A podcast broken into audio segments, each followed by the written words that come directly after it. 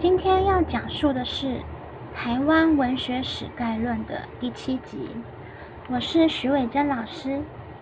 有一句话说：“十年树木，百年树人。”意思是呢，树木活得比人还要久。为了要照顾好一棵树啊，往往需要很多世代的接力，才可以让一棵树茁壮平安的长。那这句成语的意思呢，就是要培育人才啊，培养人才是一个非常不容易的事情。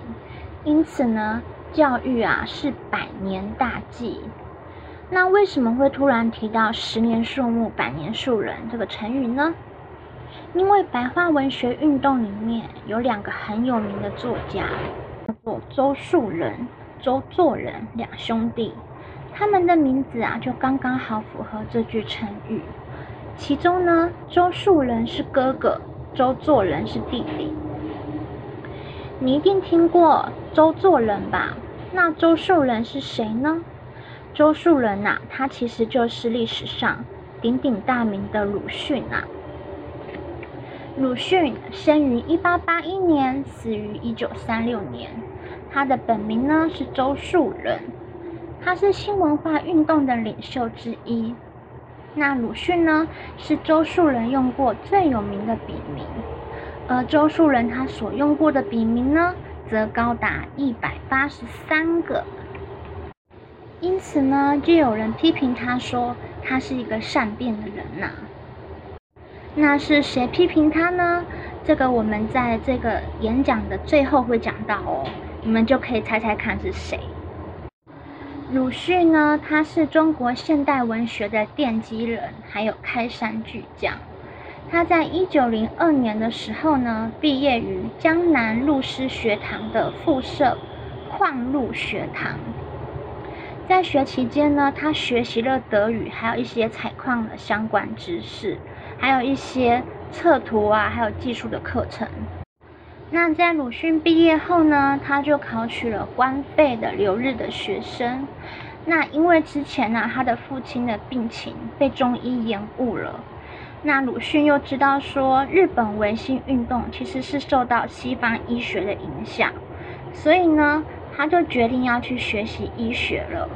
因为啊，他希望回国后呢，可以有能力救治像他父亲那样被中医误诊与欺骗的病人。他在日本留学的时候啊，那个老师啊就播放了日俄战争的幻灯片。那幻灯片中呢，有许多中国人啊被俄国人凌虐，那另外一群中国人在旁边忙着围观啊，然后都完全不会去帮忙。因此呢，他看到这样的状况之后呢，开始认为说，中国人应该要被医治的是心灵，而非身体。因此呢，决定弃医从文，就是抛弃医学而变成一位作家。那在我们了解鲁迅他曾经是医学院的学生，还有他后来的作家身份的时候，我们必须要知道哦，鲁迅啊，他无论是在中国或是在日本读书，成绩都非常非常的优异，甚至在日本留学的时候，他的考试还比同班的日本人高分。因此呢，他对每件事情的想法跟态度都是非常认真的哦，并不是说他的念医学念不下去，所以才想说哦半路出家变成作家，并不是这个样子。那今天呢，我们要讲他的三篇代表作，分别是《狂人日记》《阿 Q 正传》还有《祝福》。周树人呐，三十六岁，他第一次用鲁迅这个笔名呢。在《新青年》发表中国史上第一篇用现代形式创作的短篇白话文小说《狂人日记》。那《狂人日记》的序文呢，是用文言文写的，内文呢是用白话文写的。鲁迅在序文中写到说，《狂人日记》啊，是他的一位得到被害妄想症的朋友所写的日记。那这本日记写什么呢？他写从吃鱼的时候开始，日记中的狂人呐，就一直幻想着下一个被吃的就是自己。那有个成语是“人为刀俎，我为鱼肉”，他就被害妄想呢，就认为自己是跟被吃的那条鱼啊，命运是一样的。而密谋吃他的人呢，就是他的大哥，因为他的大哥呢，掌管他们家的家务，而且呢，之前这个大哥怎么样呢？他已经把五岁的妹妹就已经吃掉了，所以下一个被吃的人应该就是他了。他就很不由自主的幻想着，家中的菜肴里面大概也混着妹妹的肉吧，他很可能呢。在不知不觉当中，也跟着家人们一起吃过妹妹的肉吧。而如今呢，就轮到他该被吃了。这篇小说中呢，以家人的尊卑身份来安排吃人者跟被吃者的关系。最后呢，狂人呐，在讲求仁义道德的传统经典中发现。里面全写满了“吃人”两个字，以深刻的悲愤、沉痛的发出对领教吃人的痛诉。那这个狂人日记呢，后来就被收录在鲁迅的短篇小说集《呐喊》里面。那再来，我们要看很知名的小说，就是《阿 Q 正传》。《阿 Q 正传》呢，它是用很幽默的笔法写的。但是内容呢，会让看的人感觉到悲伤。主人翁就是阿 Q 啦。那阿 Q 这个人呐，他的姓名跟籍贯都有点渺茫啊。用渺茫来形容这个人，真的是很妙。这个阿 Q 呢，他是属于欺善怕恶的类型，就是呢，他其实也是会去欺负别人的。那如果是他自己被欺负啊、吃亏的话呢？他就会使用精神胜利法来安慰自己，安慰自己说呢，其实自己才是最了不起的那一个，而对方其实是占下风的，自己呢只是在让他而已。那这个感觉呢，就很像是讽刺清朝的满清帝国啊，也很像是在讽刺全部的中国人，就是说呢。对内啊，就是会大摇大摆的要人尊敬、要人爱戴，但是呢，对外呢却是被列强欺负的处境呢。那这个阿 Q 啊，他看到人们因为害怕革命党人啊，所以他就是为了要让别人害怕他，他就伪装成革命党人的样子。那等到真正的革命党人来的时候呢，他们就拒绝阿 Q 加入革命党的请求。而且还诬陷阿 Q，让阿 Q 去坐牢了。那在坐牢的期间呢，阿 Q 就是糊里糊涂的被问了话，又糊里糊涂的答了话，再糊里糊涂的画了押，而且呢，最后是被以一儆百的游街示众。他知道自己要死了哦，但是呢，他又不反抗，甘愿被送到法场上。在无人争议的情况之下呢，被枪毙了。阿 Q 呢，他就这样子把精神胜利法呢带进棺材里面了。在死亡中，他仿佛还是告诉自己，人就是胜利的那一方，充满着满满的讽刺。还有阿 Q 的另外一个小说呢，叫做《祝福》。那祝福呢？描述的是农村劳动妇女的悲惨遭遇。那这个主角叫做祥林嫂。祥林嫂呢，她是一个年轻的寡妇，她想要守节，因为古代的人来说，这个守节非常的重要，贞操就是女人的一切。但是呢，她的婆婆想把她卖掉，嫁给别的男人。而且呢，想用卖掉她的钱呢，来当她另外一个儿子的结婚费用。这个祥林嫂她不想要改嫁，她为了追求身体的自主权呢，她就逃走，去别的地方打工了。但是后来啊，她还是被她婆婆抓到了，强迫她要改嫁。她原本想要自杀，因为自杀可以成为一名烈妇。岳父毕竟还是可以让人家尊敬嘛，但在最后的时候，祥林嫂啊，还是被婆婆逼得要服从改嫁了。她改嫁之后呢，这个新的丈夫啊，居然因为小小的感冒哦，就突然病死了。而她跟这个新丈夫的孩子，也居然被野外的野狼哎给吃掉了。